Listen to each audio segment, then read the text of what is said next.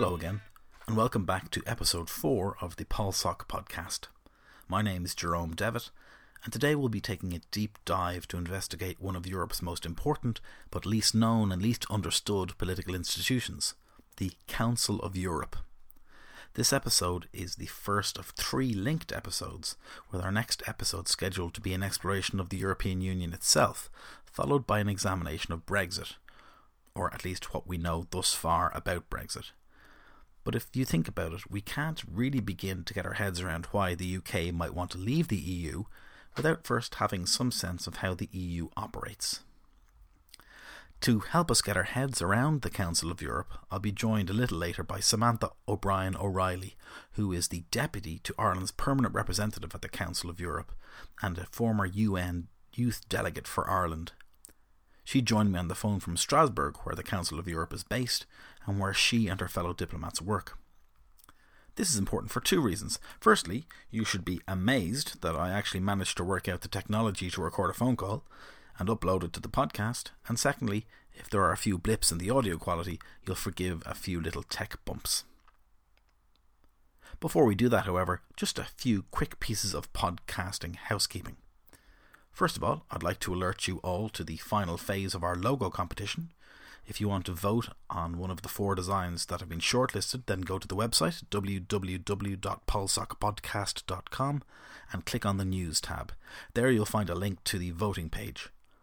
I'll leave the poll running until the midterm break at least, so there's plenty of time to vote. Remember, the more votes we get in, in other words, the bigger our sample size, the more reflective our final poll results will be compared to what you want.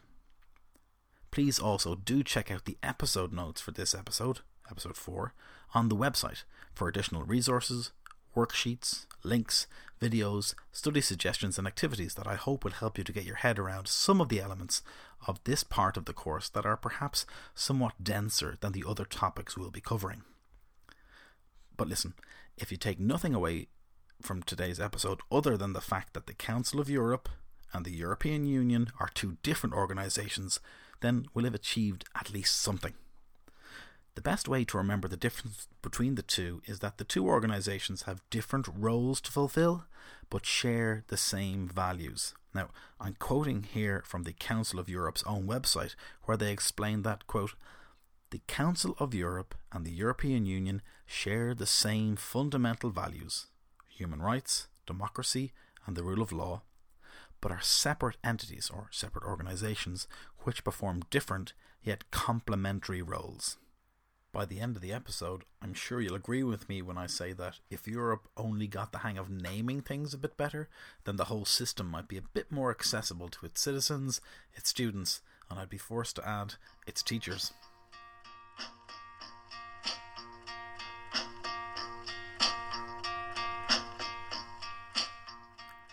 So, I started off by asking Samantha what exactly the Council of Europe is, and more importantly, why should you, the students, even care about it? The, Council of Europe is an international organisation whose stated aim is to uphold human rights, democracy, and the rule of law in Europe. The very first thing to know about it is that it's not the European Union, and it's not part of the European Union.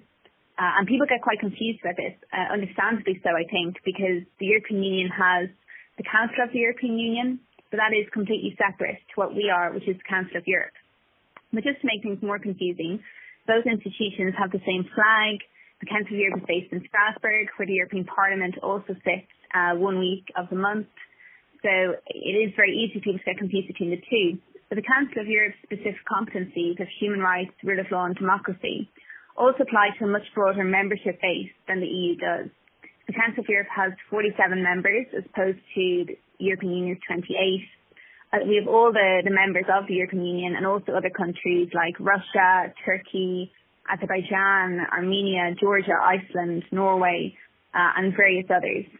Um, and although the EU, which like was originally set up, was part of the European Community of Coal and Steel with the aim of economic interdependence, its competences have extended over the years so that it does also have some work in the area of human rights to the Fundamental Rights Agency, which is headed by an Irishman, Michael O'Flaherty. The Council of Europe is really the primary human rights organisation in Europe for the protection of human rights.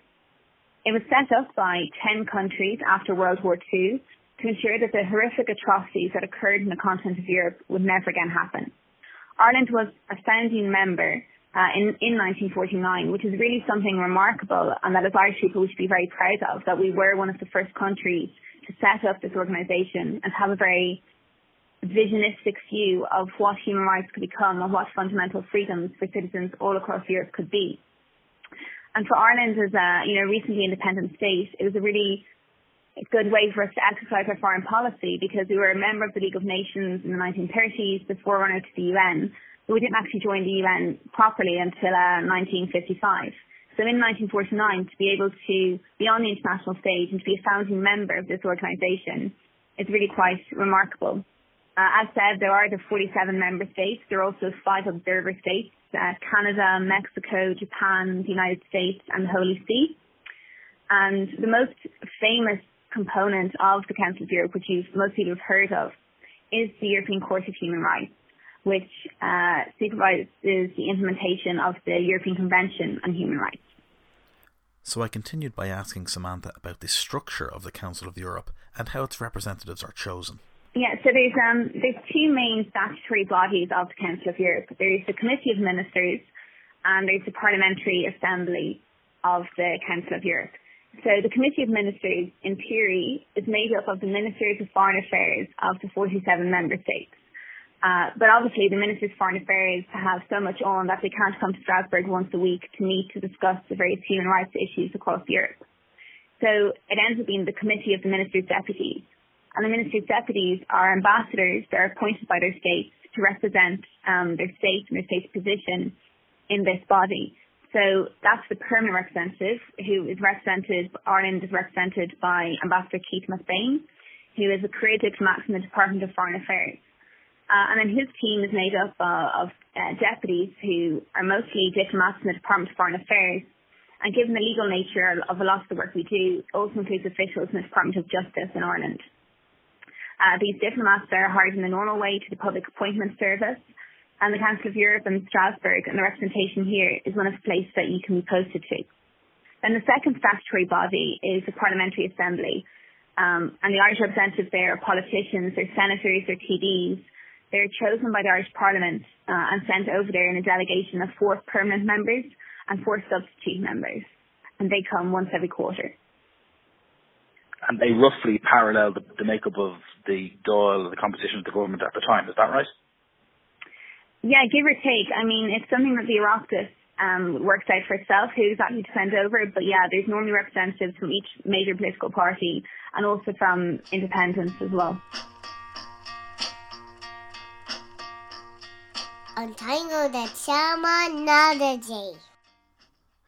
Now, we're about to hit a bit of a speed bump here when we think about the following acronym, the ECHR. If you weren't confused already, you will be now because the letters ECHR can mean two separate things, but they're interrelated. Firstly, it can refer to the European Convention on Human Rights, the international treaty signed in London in 1950 that came into force in 1953, so its 65th birthday is coming up fast. The convention's main job was to protect human rights and political freedoms in Europe, and we'll hear more about them in a moment from Samantha. The second meaning of these letters, ECHR, is the European Court of Human Rights, established in 1959. It's the body charged with interpreting the convention and giving down judgments. The court is made up of judges from all 47 states of the Council of Europe. The cases can take different forms, though, but usually involve an individual petitioning or asking the court to deal with the situation when they feel that the funda- their fundamental human rights have been violated. Very occasionally, individual states can sue other member states, such as when Ireland sued the United Kingdom in 1978 over the treatment of prisoners during the Troubles in Northern Ireland. The court originally found that the treatment was, quote, inhumane and degrading, but stopped short of labeling, labeling it as torture, though this judgment was revisited as recently as 2014. If you're studying the module on Northern Ireland in the Leaving Cert History course, this might be something you'd want to look at in more detail. Before we head back to Samantha, it's worth noting that the European Court of Human Rights appeared on both the higher and ordinary level papers this year. It was question 1B on the ordinary level and 1F on the higher level. So this is practical advice as well.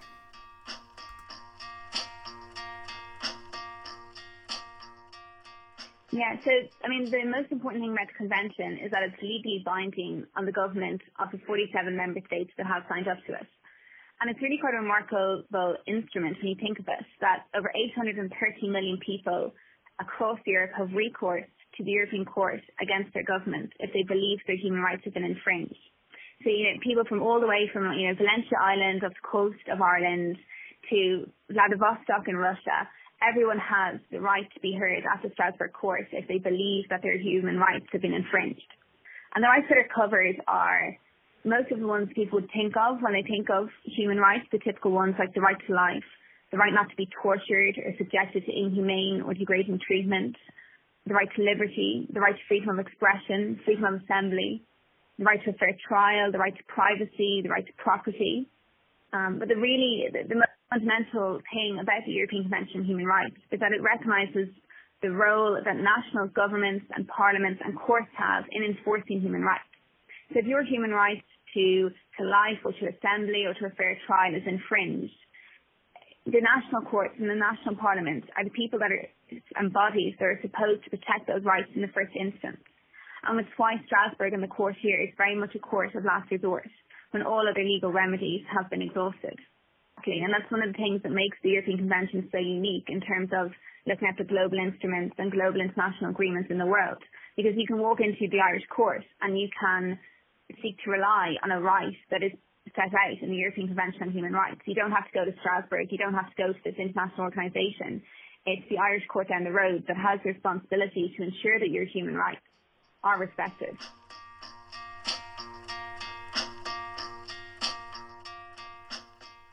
So, on the off chance that any of the students listening feel that their human rights have been infringed, I asked Samantha to outline for us step by step how you would seek to redress those rights using the European Court of Human Rights.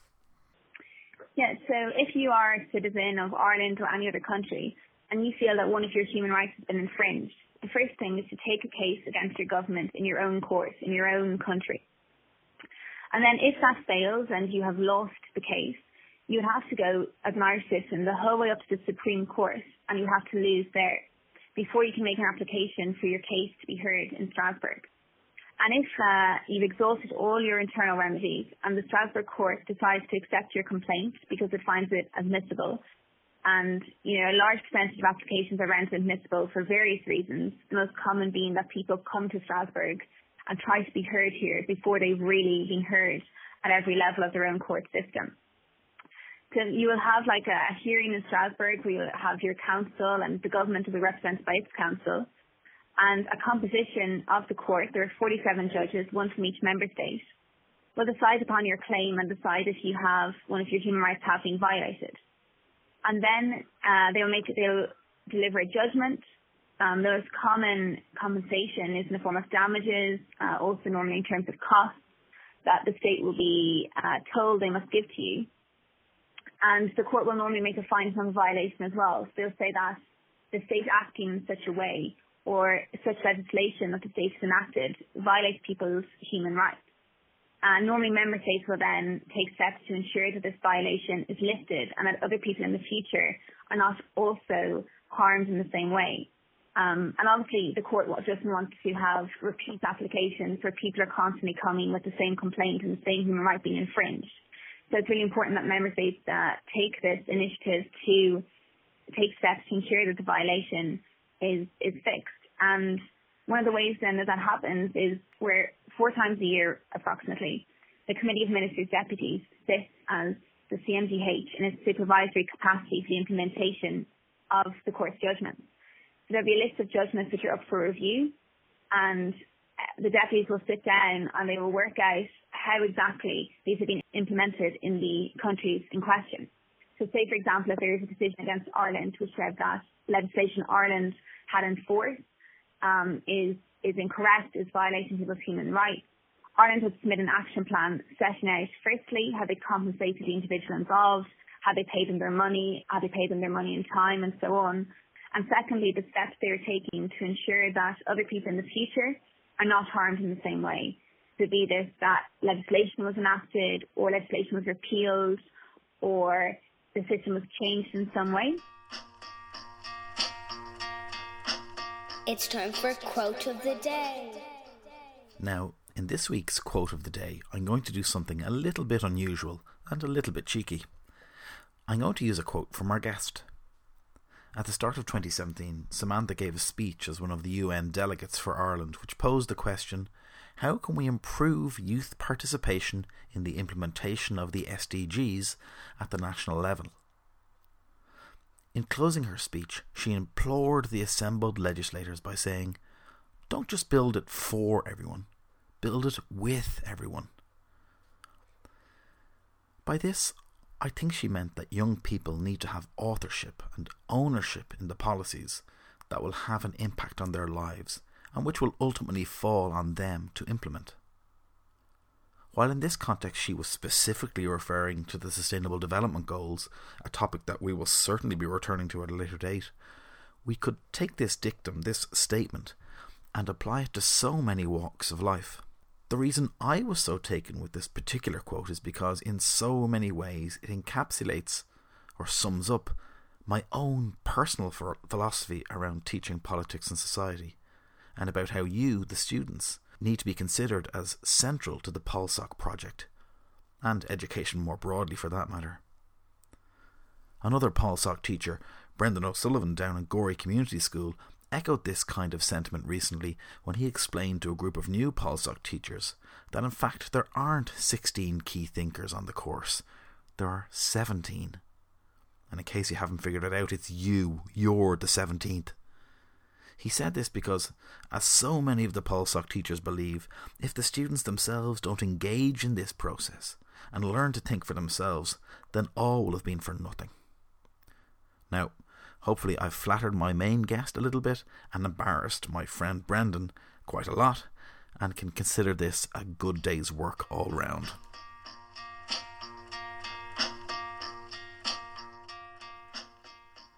So, now that we've got a bit of a better grasp on how the European Convention and European Court of Human Rights works, I asked Samantha would she outline some of the other duties and responsibilities of the Council of Europe. The most common convention that the Council of Europe has created that people have heard of is the European Convention on Human Rights. But there are actually over 200 conventions that the Council of Europe is responsible for creating. Uh, and member states, every member state is a member of the European Convention on Human Rights.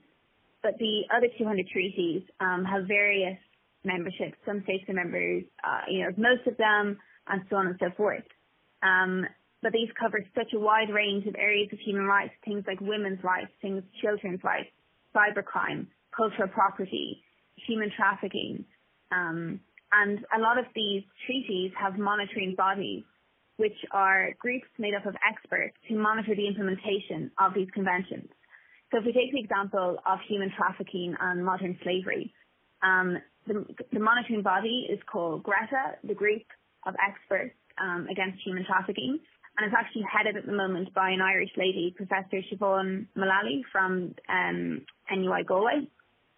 And they will examine the situation in various countries around human trafficking and they will visit these countries. They'll speak to civil society representatives. They will speak to the government officials and they will create a report setting out whether or not that country is upholding its obligations under the convention um, and it will make recommendations. For example, it will examine Irish legislation and say whether or not it's sufficiently strong, whether certain bits of legislation should be changed. So it's a system of peer review but in terms of universal periodic review. Um, but I mean, that's just, you know, that's just one example. We spoke about human trafficking. These bodies exist for almost 200 treaties. So the work of the Council of Europe, it's really so widespread and so important um, that the European Convention on Human Rights and the Court is probably the most famous body. It's by no means the only uh, work that the council does. Students strike back. This is the first podcast since the actual exam took place, so I wanted to use this week's Students Strike Back to allow two of my own students, Kemke and Jonathan, to reflect on their own experiences of politics and society. I wanted them to think about their experience of studying the course, preparing for, and then actually sitting the exam. I think it was a great learning experience. From the time we started to the time we finished, it was kind of jumping into the unknown. We weren't really sure how it was going to go. It was growing as a student as well as growing with your classmates. So I think the what politics and, and society has taught me is how to learn by yourself, but also learn with others, especially because a lot of the course and in the essays it's about your lived experience. So you really have to draw in what you've you really have to draw from your knowledge of you know talking to people about feminism or globalization to do the best that you can do in an exam. It was tough at times because stuff was always changing. It was brand new, um, especially in preparation for the exam. I was trying to look up two key thinkers, Emile Durkheim and one of the others, who by the time of the exam were no longer key thinkers, but I still thought they were. So it said on the NCCA spec, yeah, it said that they were. So because yeah. on the website they were still listed as key thinkers, and they had the worksheets when current thinkers such as Marx didn't have a worksheet at the time, I believe. So yeah. it's kind of stuff like that was tricky trying to traverse what you have to do, what not to do. It was the most difficult exam to prepare for. So in other subjects, you have past papers, you have exam questions and answers, and different tools online. But with politics and society, you really had to dig deep. Of course, you have your teachers, but there isn't a book, or the spec is very, I want to say vague, because there is a lot on it, but because there's so much on it, it would be nearly impossible to learn everything perfectly. So there really had to be an element of adapting to questions that you were given in the exam. The exam, uh, I think it was okay. It was it was similar to the mocks, which was we were all not sure that it might be. So uh, it was the short questions and the document and the essays, which were all fine once you were well prepared. And um, m- me personally, I did my exam on a computer, so I had to type mine. So obviously this won't apply to a lot of people, but just trying to, particularly for the document, trying to figure out how much you actually need to write per thing, because obviously the line space is different and all that. So the exam wasn't as tricky as I thought maybe it would be but I feel like the marking of the exam is really going to be telling because the exam to me was you know it was moderate it wasn't easy but it wasn't too difficult either but that being said how the they mark the exams is gonna to, I think it's gonna be more important than the questions we're given on the exams.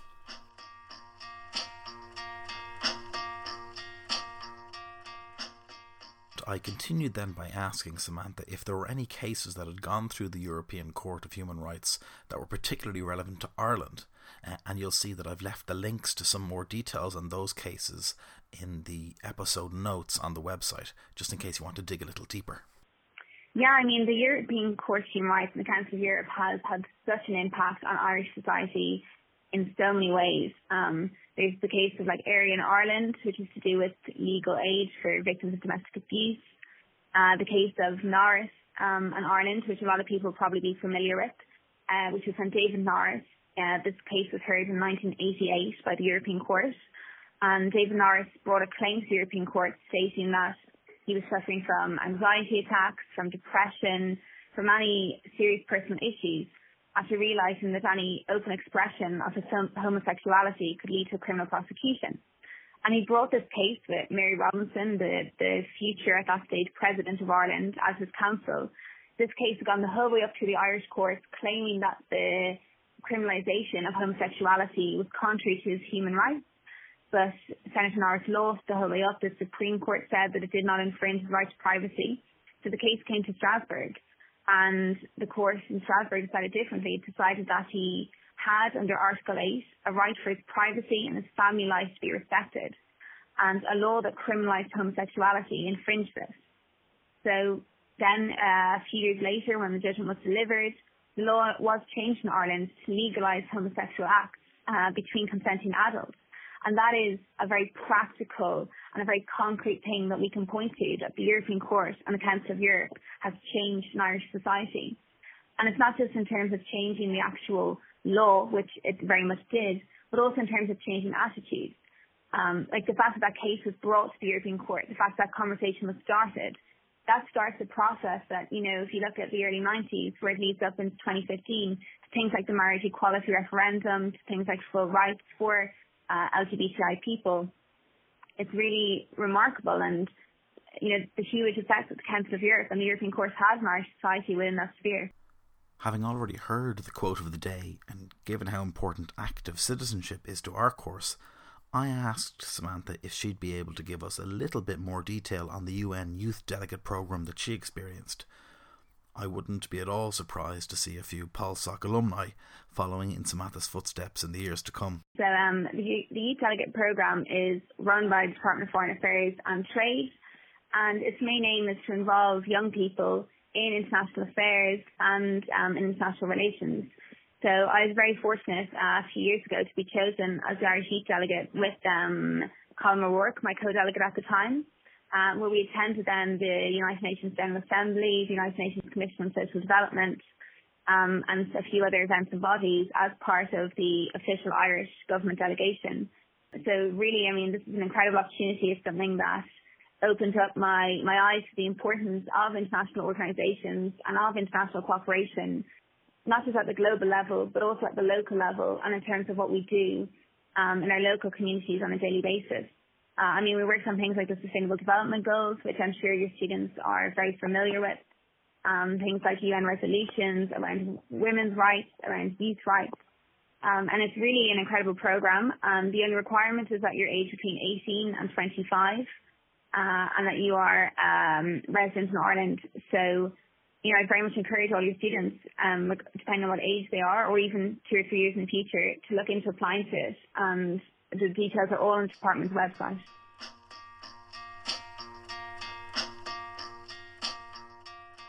So, that just about wraps up our fourth episode. All that remains for me to do is to thank our students Kemke and Jonathan for their time and opinions about the exam, and to offer a very special word of thanks to our special guest, Samantha O'Brien O'Reilly, for sharing her expertise.